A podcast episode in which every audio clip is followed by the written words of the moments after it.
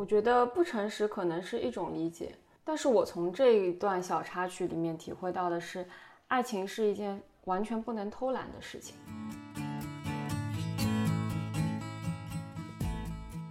很有可能 x 加 y 等于幸福，它还有另外的约束条件。你永远要做的其实是找出那个约束条件。这个约束条件就是你在解答这个题的过程当中，不断去寻找解决方法或者证明方法的东西，而不是说不断去变换 y 的东西。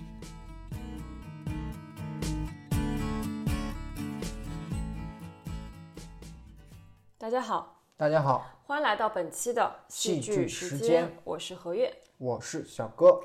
啊，今天啊，我们要给大家讨论的话题是婚姻啊。那在开头呢，想先给大家读一篇日记。嗯嗯，这写日记的这位女性呢，她在六个月前，啊，遭到了丈夫出轨的背叛，然后呢，一直在跟自己的内心做挣扎。然后在挣扎的时候呢，她为了就是找到一些出现问题的原因啊，就写下了这样一篇日记。先给大家读一下。昨晚我看到了一张学生时代的照片。照片里的自己才十岁，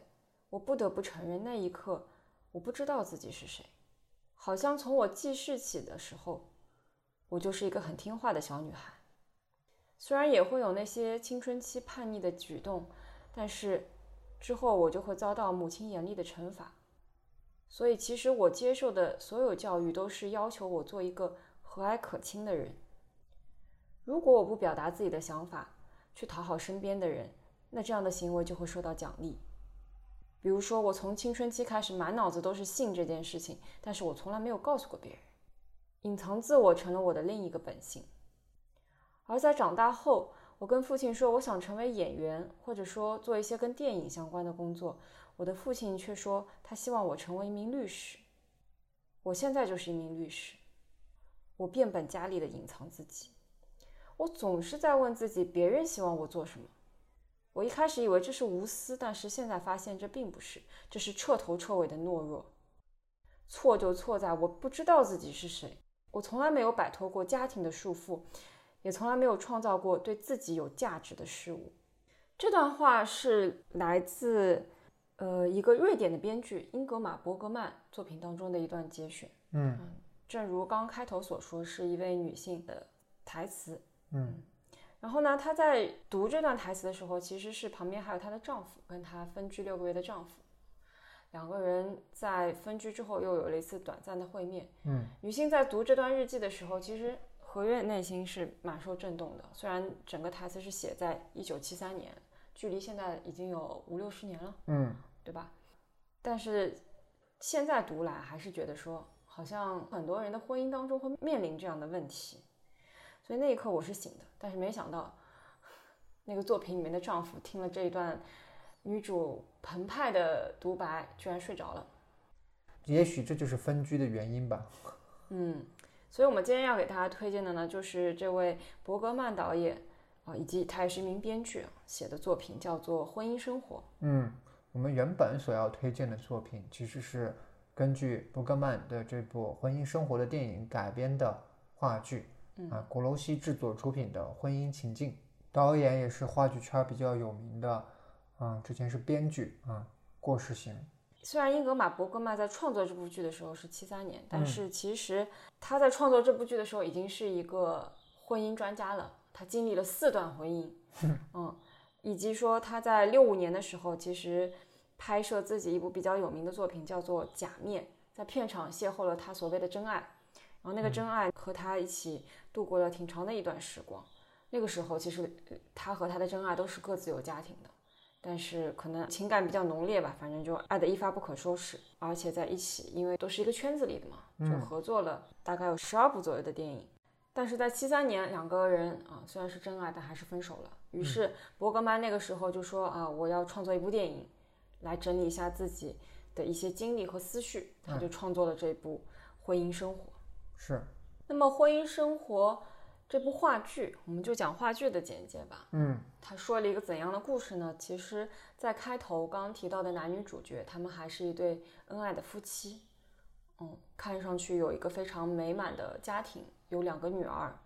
然后周末也会去彼此的父母家啊陪伴父母。但是呢，突然有一天夜晚，这个丈夫从外面出差回来，妻子很激动，她说啊，你来了，我没想到你今天晚上就会赶过来，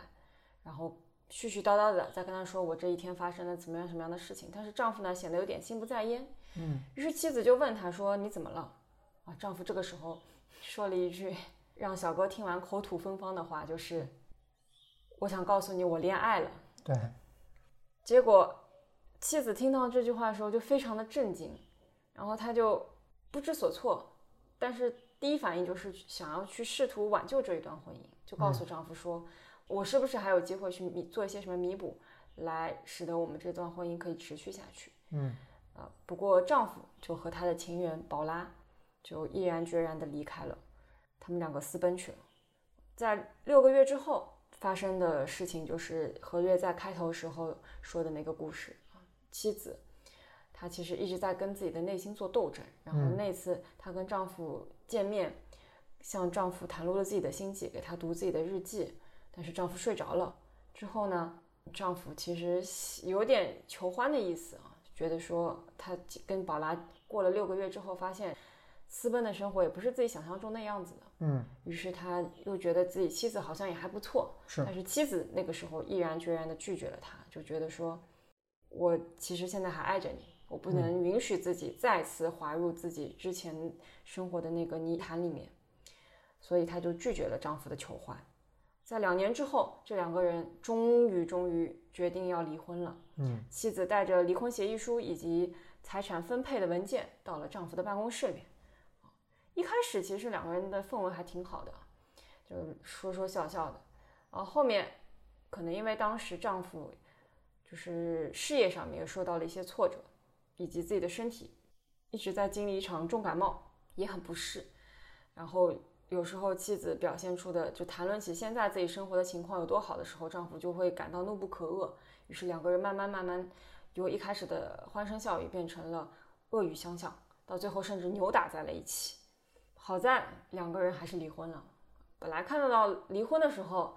何月和小哥都长舒一口气，觉得哎，这两人的破事儿终于结束了。嗯，结果没想到的是，居然还有一段后记，就是这个妻子和丈夫两个人在离婚之后，各自又组建了自己的家庭。结果在一次度假的时候，呃，双方的伴侣应该是都出去了，嗯，两个人就就去度假了，度假变成了情人的关系。嗯，而且你会看到说他们在以情人的身份相处的时候，那种感情好像要比两个人在婚姻当中的那种感情更好。是，婚姻当中好像更多的都在讨论，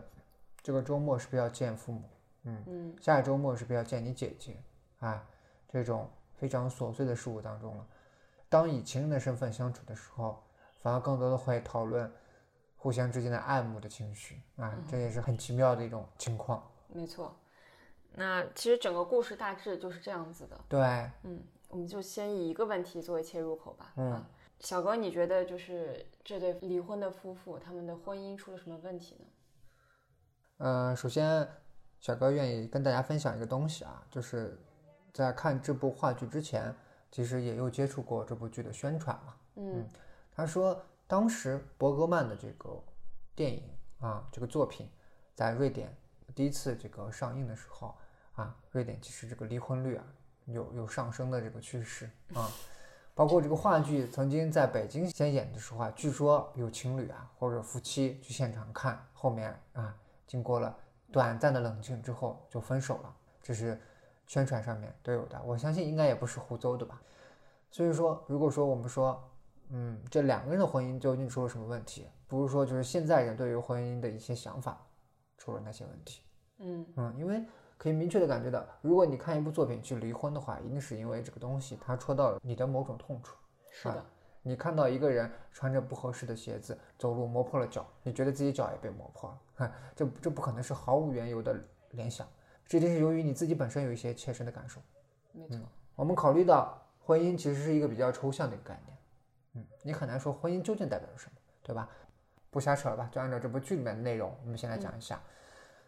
这部剧里面的内容，刚刚何月也说了，小哥当听到丈夫对妻子说“我我恋爱恋爱了，啊，小哥是瞬间震惊啊！小哥觉得他们俩真的就只有离婚这一条路可以走。为什么这么说？因为婚姻这个的本质就是两个人作为一个整体而存在，这种整体，我讲的是说对外的。嗯，当双方在互相讨论的时候，可能会出现我、你这样的想法，但很多时候还是以我们来说。嗯，比如说小哥在这里面的期待就是他会说我们离婚吧。嗯，那么在这个时候，如果他说我们离婚吧，还是把他丈夫和妻子是作为一个整体，或者曾经的一个整体相提并论的。如果他开头说我恋爱了，这就意味着什么？这就意味着在他的生活里面，他和妻子没有连接。因为这句话，我也可以可以对我妈说，也可以可以对我同事说，也可以对我的朋友说，对谁都可以这么说。那么这么就意味着坐在他面前的这个人对他来说没有妻子的这个身份，或者说没有婚姻里面共同生活这个伴侣的这个概念。这个画面无形当中验证了观众的恐惧，观众内心就觉得自己现在虽然是热恋当中的恋人，但总有一天这个恋人会喜新厌旧，会投入别人的怀抱。正是因为有这样的恐惧，所以剧中的女主人公才会不断的向男主人公确认，你是不是还爱我？啊，这种不断的确认是什么呢？就是因为这种恐惧，就像小哥上班刚刚出了单元门，啊，担心今天门是不是没有关，啊，要回来来确认一下，对吧？你总是因为某种担忧，你才会来回确认。但是其实这种不断的确认，在某种情况下，它也会消耗，消耗彼此之间的能量。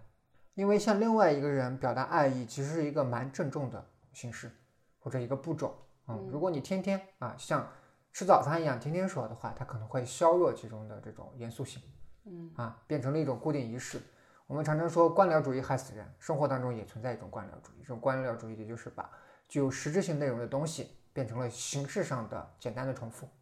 嗯这种东西会扼杀活力。嗯，我记得在电影当中，其实有一个片段在话剧里面没有体现，是这个女主人她因为是律师，嗯所以她接待过一个想要离婚的老妇人，那个老妇人的孩子都已经自己长大成家，她居然要跟丈夫离婚了。这个在当时其实应该也是不常见的。女主人公就问她说：“你为什么要离婚？”这个妻子就说：“当你在一个没有爱的家庭里面的时候，你会比一个人待着还要孤独，嗯，并且他觉得他现在的生活扼杀了他爱的能力。”是，他他是怎样形容那种感觉呢？他说：“我虽然有视力、有听力、有触觉，比如说现现在我们面前有一个桌子，对啊，我可以看到它，我也可以摸到它，嗯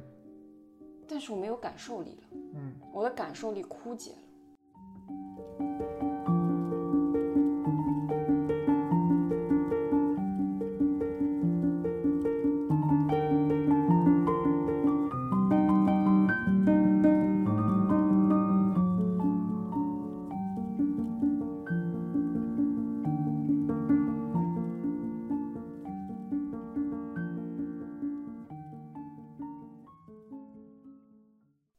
在老妇人说完这段话的时候，其实我们可以看到，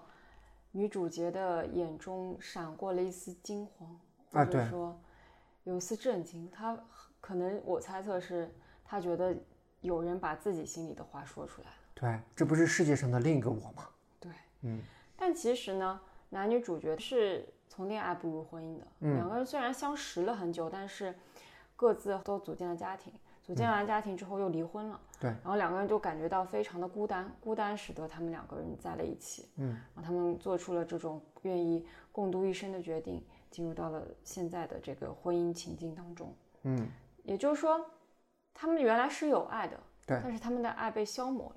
什么时候我们会感觉到自己的情感被消磨呢？就是你对这个人投入了很多情感，但是你的情感都打在了一堵无形的墙上，这个人不给你任何的反应。嗯，我记得日剧《不能结婚的男人》里面，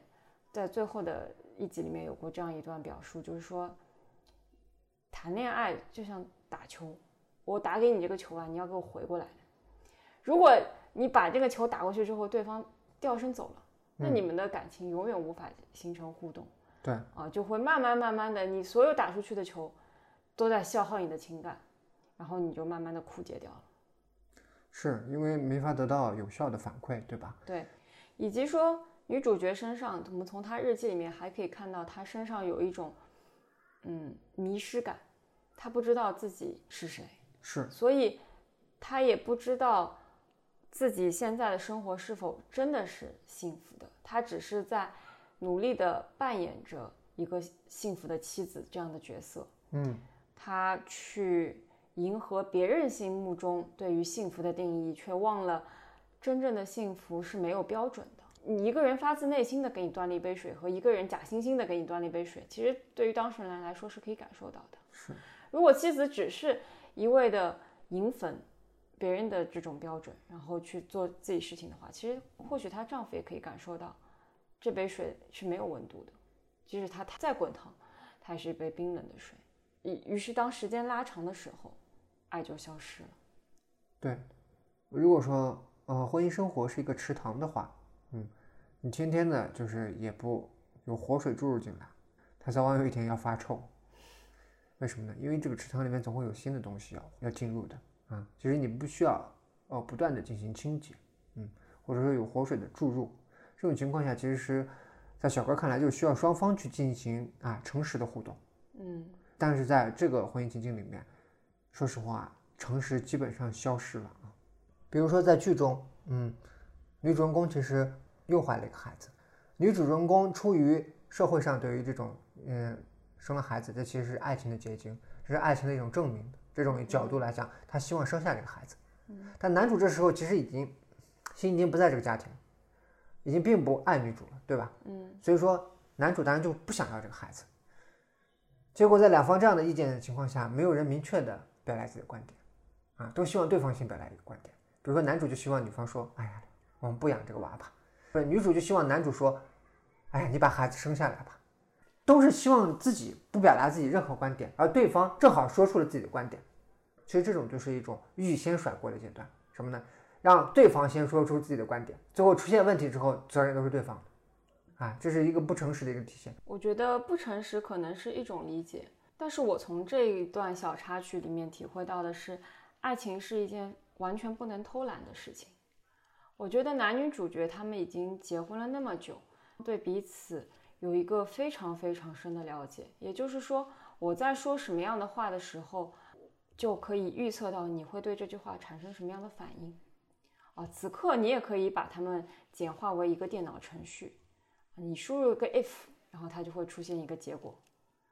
于是男主角就是因为在这样的情况下，他知道如果他真的直接表达出说我不爱你了，我不想要这个孩子啊，女主角她可能就会因为她性格上的一些缺陷，表现出神经质的状态，说啊，那你为什么不要了？你是不是真的就是怎么怎么怎么样了？他不想看到这样的场景，他看到这样的场景，他也去疲于应对，因为他生活当中已经有很多的琐事要处理了，我回来还要面对你这样一种神经质的感情，于是他就选择了一个非常偷懒的方式，就是一旦妻子问自己任何问题，他就说你决定吧，你决定就好。嗯，然后在外人看来又会觉得，哎呀，好像你很宠你的妻子，但实际上是自己已经懒得去耕耘这段感情了。而当一段感情都不被重视啊，不被一种正向的沟通去保护的时候，它很快就会凉了，死了。嗯，然后你再做任何的事情去维护它的表面的这样的一种美好，都是无济于事。你会创造出一个更大的黑洞，吸走你更多的能量，让你感觉到一切都是不美好的。是。这点其实，嗯，合约这么一说啊，小哥想起了一个男主人公的内心独白，就是表达了他当时所谓的什么事情都不想管。他是这么说的：生活就是这样，过了夏天，我就四十五岁了，我或许还能活个三十年。客观点说，我也就那样了。我要在未来二十年做头猪。我是一个开销又大又没贡献、应该被淘汰的人。我本该在这个年纪回忆着我美好的过去，但生活就是会淘汰失败者，不管他们的死活。我真的活得好累，我都快迷失自我了。别人朝我吐口水，我就要淹死在里面。其实这段话就表现了男主，嗯，那种心力啊，其实已经不足了。嗯，对很多东西其实失去了某种期待，就是就这样吧，得过一天且过一天吧，当一天和尚撞一天钟，嗯，对吧？只是后来呢，他就生活起了波澜，啊，这个波澜就是闯入者啊，情人宝拉，对吧？对，所以其实他是一个非常典型的中年危机，因为在中年的时候，嗯，很多人都会觉得我已经看透了自己的生活，对，于是他就会按照一种惯性去生活，这个时候，他的婚姻也是非常容易出现问题的。我们一直觉得说，哦，这段感情不行，那我们就结束它吧。嗯，然后我们有时候就觉得这种结束就是一种美好的生活的新的开始。对，但是很多时候我们会重蹈覆辙。这个重蹈覆辙，我觉得就是也是一种偷懒吧。就你永远不会去想着去改变一些什么东西，是，你只是说我暂时的逃离了这个地方。嗯啊，男主角和女主角其实都在干这样的事情，他们都是呃经历了很多段的这种情感，在情感当中，女主角还是那个不知道我是谁的女主角，男主角也还是那个只要有一点温暖我就靠过去，想要自由的时候就去放纵自己追求自由的人，所以他们的感情啊，就是不会有一种让你在成长的感觉。像有一种说法就是说。啊，我要谈很多段恋爱，我要有丰富的恋爱经验之后，我才可以去进入到婚姻。他们在恐婚、面对婚姻的恐惧的时候，做出了这样一种解答：他们觉得有经验就可以了，但其实不是的。如果你只是有经验的话，就是这个经验是不断的重复的话，其实你进入到婚姻，你还是很难去就是保持这段婚姻的活力、新鲜度的。对，这种说法有点，小刚刚脑袋里面突然想到了一种数学题。啊，就相当于有一道证明题摆在面前，就是 x y x 加 y 等于幸福啊。你现在你知道你要的答案是幸福，你知道自己是 x，你现在缺一个 y，嗯啊，自己的妻子不是 y，嗯，所以你想试宝拉是不是 y，有可能你试完了地球上二十亿人，你发现都不是那个 y，所以说很多东西并不是试的，很有可能 x 加 y 等于幸福，它还有另外的约束条件，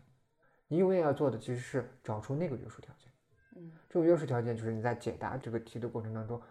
不断去寻找解决方法或者证明方法的东西，而不是说不断去变换 y 的东西。因为其实 x 加 y 等于幸福，如果 x 一旦确定的话，y 在某种情况下也是确定的。嗯，那么真的就是 y 是不变的吗？也不是，因为你我们这边 x 是等于你某一个人，如果你某一个人在某个特质上变了，y 可能也会相应的变。嗯，所以说这种是一个动态的平衡的观念。谁要以为刻舟求剑就能证明这个等式，那是几乎是不可能的。嗯，所以说最后这个剧里面的结果也证明了，男主以寂寞为借口，说没有爱的家庭里面让自己感到寂寞，而冲破这个家庭之后，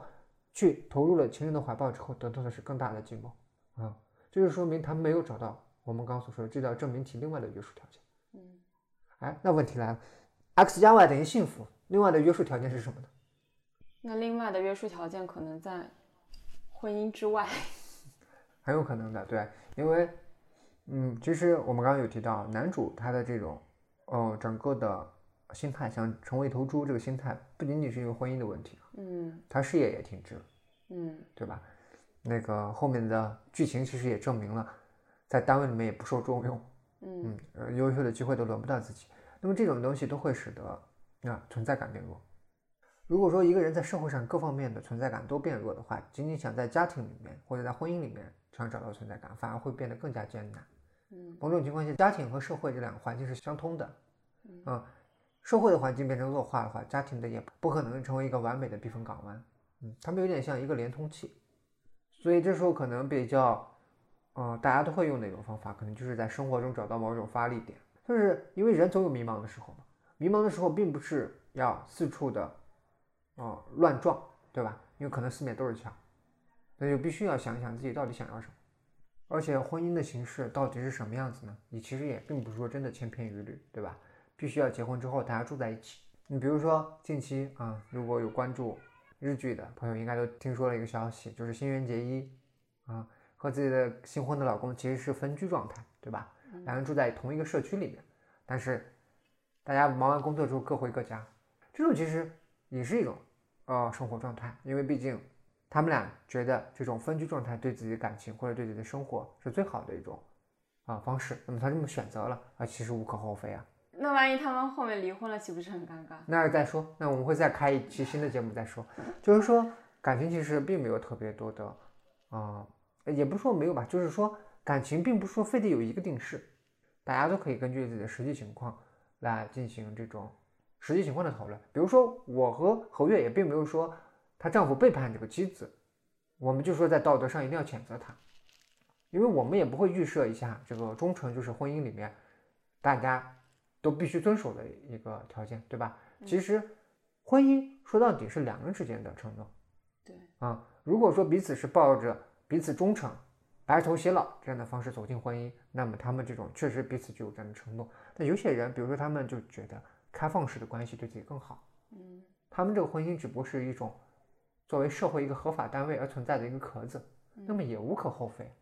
对吧？所以说本质上还是要大家要想明白自己想要什么，哪一种方式更适合自己。但是有一种方式呢，小哥不得不说，那种方式是绝对要被批判的，就是自己明明一点都不相信爱情这回事情，也不相信自己会忠诚的守护着这一段感情，但是却欺骗对方自己会忠诚，然后到后面出轨的时候又告诉所有人自己是找到真爱了，